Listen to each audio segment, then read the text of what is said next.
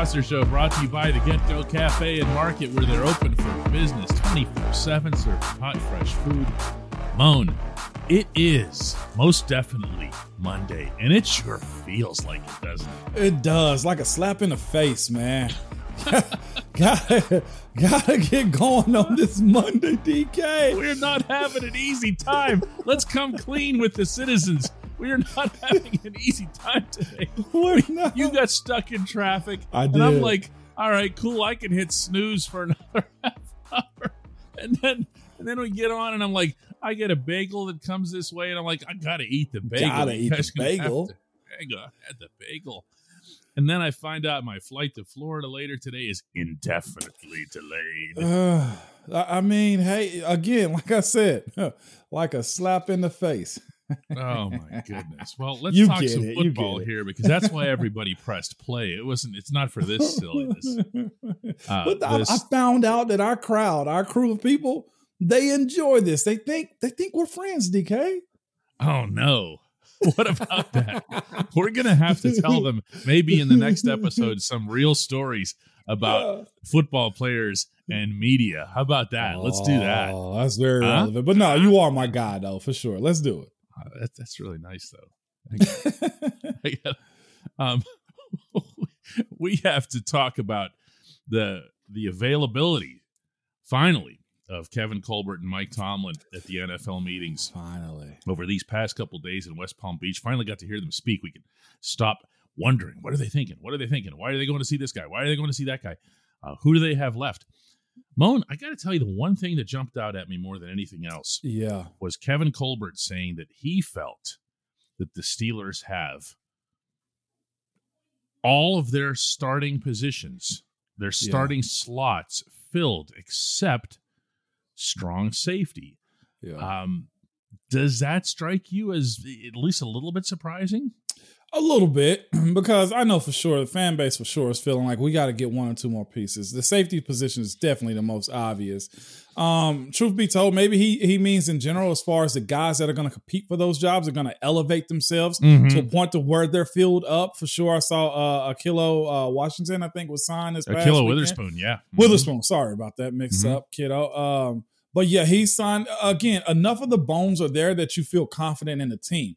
Of course, what does that confidence get you when the season started and you're going up against the trench monster of what the NFL is? I'm not sure the base feels confident in it. You know, as far as the fans' consumption of what's on roster right now.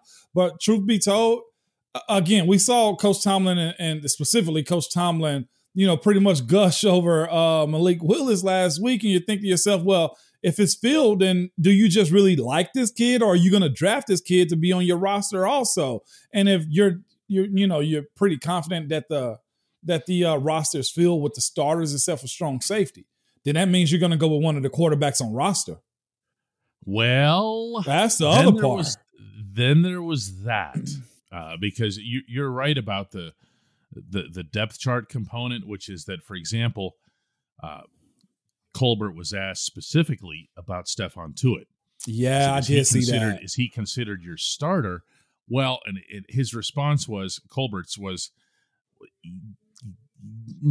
yeah, Like but- Colbert answer.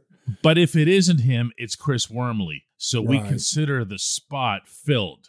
You see what I'm saying? Yeah. And and also too, I, I just want to take a second if we can, if I can hijack, hijack this for a second. Stephon Tuitt's situation is very sensitive, really, for him. And I think even talking about it, I think the way Kev answered it, and also Coach Tomlin too, was just like, I'm not at a at a liberty to really give you an answer. I, I think the best answer of it all was Tuitt was in, is in the building. You know, like I think that's the greatest answer he could have given to us about a topic that they still don't have answers on for Tuitt and his family. Uh, that's tough. And if you've ever been through anything tragic, and I know most of us have at some point, then you know that look, he gonna have to deal with that however he feels the need to. Yeah, and he is. By the way, Ramon's not being figurative when he says that. He he actually is physically in the building right now. Uh, Mhm. he's he he's training. He's working out there. Uh, he's under their eyes, uh, and and has continued to be that since I mean through the whole season, really. Yeah, yeah. Uh, But you mentioned two quarterbacks. And That's where this thing really bursts through the roof here because on Sunday, after after Tomlin got done with his his regular interviews with the the, the main reporters, uh, he did a one on one with Missy Matthews, who's who works for the Steelers. She's also a reporter, and she asked yeah. him about the fourth the quarterback spot, about the open. Right. How do you plan on filling that? And his response was that it'll probably, his word, happen through the draft. And then he went on to say that, yeah, I know, right? But that depends on the order and, yeah. and how how guys fall in front of him. And I'm thinking, he's got he's he has to be talking about the first round. Who who yeah. talks about quarterback order or any player order once you get past the first round? I know, and, and, you, and you know what we're we're talking about it because that that is a very important position, and I think this fan base you go from one extreme to the next, and I, I don't feel like you'd be okay with it, it, DK, if there was a sense of purgatory and not knowing what is going on of of how you're gonna move forward as an organization. I do feel Coach Tomlin's confidence in that this roster is better than most in the NFL still, uh, specifically on the defensive side. I think the offensive yes. line pieces you picked up are very solid, but that's got to mesh. And as Coach T says, sometimes you got to get into the minutia of bringing everything together. I think that's going to be a process of handling itself. But as as far as the team, that question of quarterback is always going to come up because seeing the moves that the Browns have made, seeing the moves that uh, you know, even the contract that Aaron Rodgers has been paid out, that's a very important position when it comes down to the wins and losses of your organization. I saw um, a, a, a, sports uh, outlet today tweet out quarterbacks that Patrick Mahomes got to face. And I'm thinking to myself, they're only talking about the quarterbacks he's got to face. Yeah, yeah, yeah, right. you know what I'm saying? And there's a fan base here in Tennessee that's a little chapped about Ryan Tannehill being left out because the the quotation really said elite quarterbacks. Everybody wants that elite guy. And I think it'd be wrong to think that Pittsburgh fan base doesn't want an elite guy also. So that question has to be answered at some point during this offseason. Whether it's this year, you do it with Malik Willis and one of the young cats. I, I can't I, I, just can't see us tanking for a guy though, DK. No, no, no, no, no. There's there's nothing about this team's personality, anybody top to bottom, that would that would go for anything like that. But what you can envision because you don't have to tank to move up in the NFL draft. You just gotta you gotta give up capital. That's all. Yeah. You gotta trade up. And when I hear and see the evidence that both Tomlin and Colbert are putting into prioritizing the quarterback position and not at all masking mm-hmm. it. Somebody asked Tomlin uh, uh, in West Palm Beach about the fact that because he's at the owners' meetings that he has to miss out on North Carolina's pro day. Yeah. And he said, to be honest with you, I'm peed off. I am. And, and that's a very Tomlin answer on a whole it lot is. of levels. But it also tells you that he he is eager to check every box that he can to try to find this position. And that, that Mon seems like the approach that they've taken in general. You know, it, it is, and the the one quote that's that's very telling of how they feel about Mitch, whether you like it or not, was this from Coach Tomlin. We really were attracted to his upside. He is young and experienced, and he's one to be quite honest with you. Hmm. How about that? Let's talk about Tomlin as a football junkie then. How about we do that in the next segment?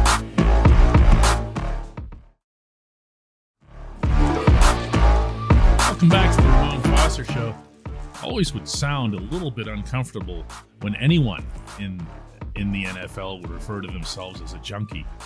But Mike Tomlin has done that. He uses that term a lot, doesn't he? He's a football junkie. What does that mean? What does he mean when he says it? He does use that word a lot, man. And what it means is he is a and you've heard him say this he wants to be a curator of the sports. He he want to make sure that whatever the game was that was taught to him and what it was before him he want those same sentiments to be passed on. And however way that you know you can keep this game around he's going to do it. But it goes deeper than that for him. And i think coach tomlin this is I'm a, I'm, a, I'm a sociology major too okay? So i kind of look at read people okay. a little bit okay? Mm-hmm. if if for me i think coach tomlin is a guy man that was good enough to to have an opportunity in the NFL, and it didn't work out because he had the stigma of small school attached to him. But not only that, he's from an area that's very rich in football. The Tidewater, Virginia area area of, of that region of the United States, man.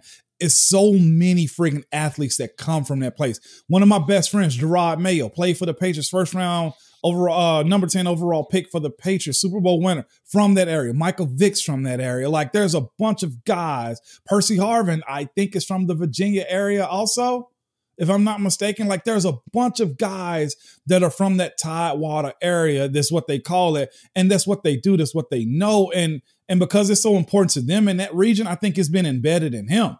I think the way he would when we play the Cowboys, he tell us about, you know, the the the matchup and what it meant. He bring up things like uh Franco Harris, you know, watching the ball tip off the foot you know, like he give you history lessons on us versus the Raiders, us huh. versus the Cowboys, us versus Green Bay, us versus just anybody that had a I long never heard that. Really? Oh my god, no! Before the Wednesday meetings, yeah, to yeah. Under, like, and, and, especially the times we were struggling on the West Coast, uh huh. He'd break down, you know, this history of Raiders versus the Steelers, and just let you understand this ain't a game for just this week. This is a game that's going to be told in the history of the Steelers versus the Raiders that's going to last a long time. And which side of history do you want to be on? Like that's how important he made it for you. Like again, when we look at how he deal with players too, let's be honest. Certain players get certain leeway because of what they can provide for the game too, DK. That's not just AB. That's Ben. That's me. That's Marquise. That's the coaches. You know what I'm saying? because what you can provide for the game is what everybody's really seeking. If we're being completely honest, however we can deal with your sideshow, we'll deal with that. Mon, you got an issue this week? Cool. Have your baby come back to work and let's get back to football. You know, AB, you had an issue. All right, cool, man. Handle that and then come back and let's do football because he's a junkie with it. Like he wants the game to continue on. If you tell me 10 years from now, Coach T could be the uh, commissioner of NFL, I go, yeah, I could believe that because it's all about the growth of the game. It's all about how can this game evolve and not just, you know, moving forward, but he always attaches himself to the people behind him. The respect he has for Joe Greene, the respect he has for the Steel Curtain, and not just our organization, the Giants. When he see Tom Brady, the respect that they would have for one another, you know, I, I think wins and losses carry like heavy on him more than people realize when it comes down to him being a junkie of the game. I'll never forget just him breaking down the whole Cowboy series, man. You know, like that meant a lot. And and we walked into those games with a little bit more edge. I'll never forget what was it, the 2014, I think, when Zeke ran it back. Like we walked in that game like, hey, we're gonna ride or die. You know what I'm saying? And, and that's the way we played that game that weekend. I mean, that that pass where AB and Ben did the fake spike, that was, I think, partly because of the importance of, of the weight of, the of game. that game, because of the history lesson we had gotten. Because you're facing Roger Staubach and they're not. Come, come on, you know what I mean? you, you, you feel me? Like, yeah, you're out there against Ed Too Tall Jones. you know? But he painted up so much so because he's so knowledgeable of it. And I told anybody, Coach T's a nerd, like from National Geographic to the sports to just knowing the quirkiest things about people. One of the first things he said to me was, uh, you you know, what what one of the later things he said to me, to where he was just like when I told when I tell everybody about um him giving me my, my draft information or telling me about it. He's in his room, his side office, and he's like, Man, Mon, I was just looking through some draft profiles, man, and I saw yours, and everything that we had written up about you was absolutely the everything turned out to be true. I was like, What? Number one, why are you looking at my why draft? Are you looking at this? That's all I'm thinking. what are you doing? Thinking to myself, this is the middle of the season, Coach T. I'm not about to get cut right now. You know, right, exactly. But that's him though. Everything is a detail. What like because he's a he's a junkie for the game. Like guys reach out to him, not just in the NFL, but I know college coaches that reach out to Coach T for advice and substance to how to carry on, man. So it's a little bit deeper than probably a junkie, just being real. Well, in so many ways, he is so perfect to be a member and a, and a vocal, active member at that of the NFL's competition committee because he's uh, he's in a way he's in that guardian role. When we come back, uh, a fun, fun. They're all fun. But this one is fun, like with an extra emphasis on fun.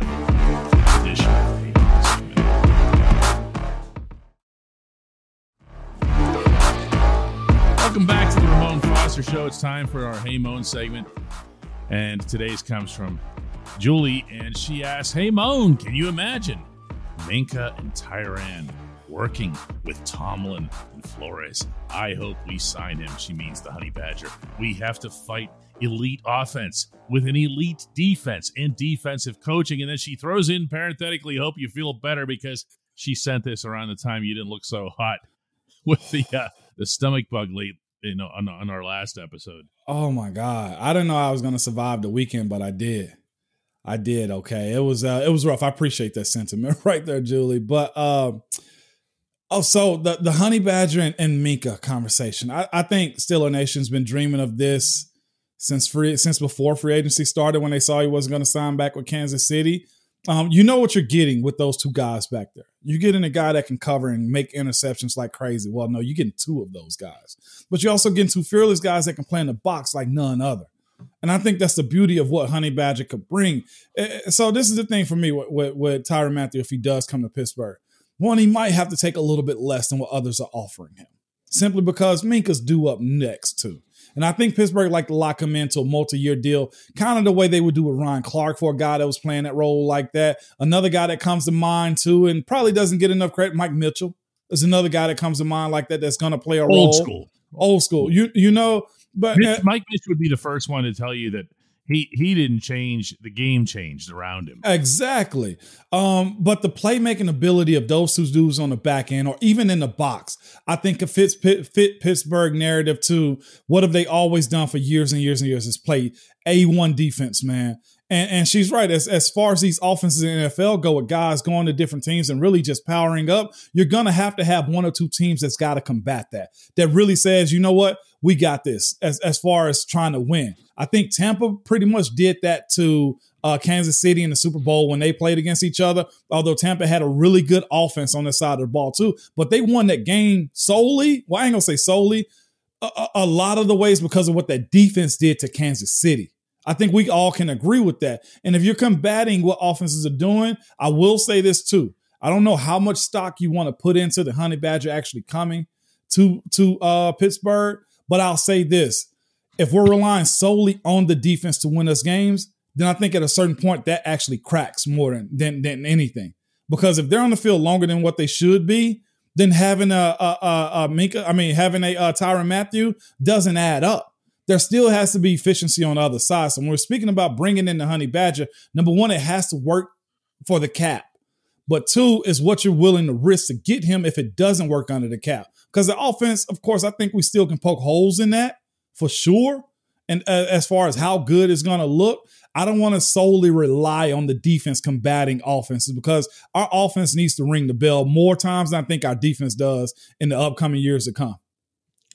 Well, I'll tell you what else doesn't add up right now is the is the concept that the Steelers would be looking at any older player. Uh, know, Kevin Colbert did not specifically address uh, Mathieu, of course. That that would just be very un-Steelers like. uh, but he did say in West Palm Beach that the Steelers' top priority is adding younger veteran players. And when you look at the signings that they made, notably across the offensive yeah. line, these are guys that are 25, 26 they years old.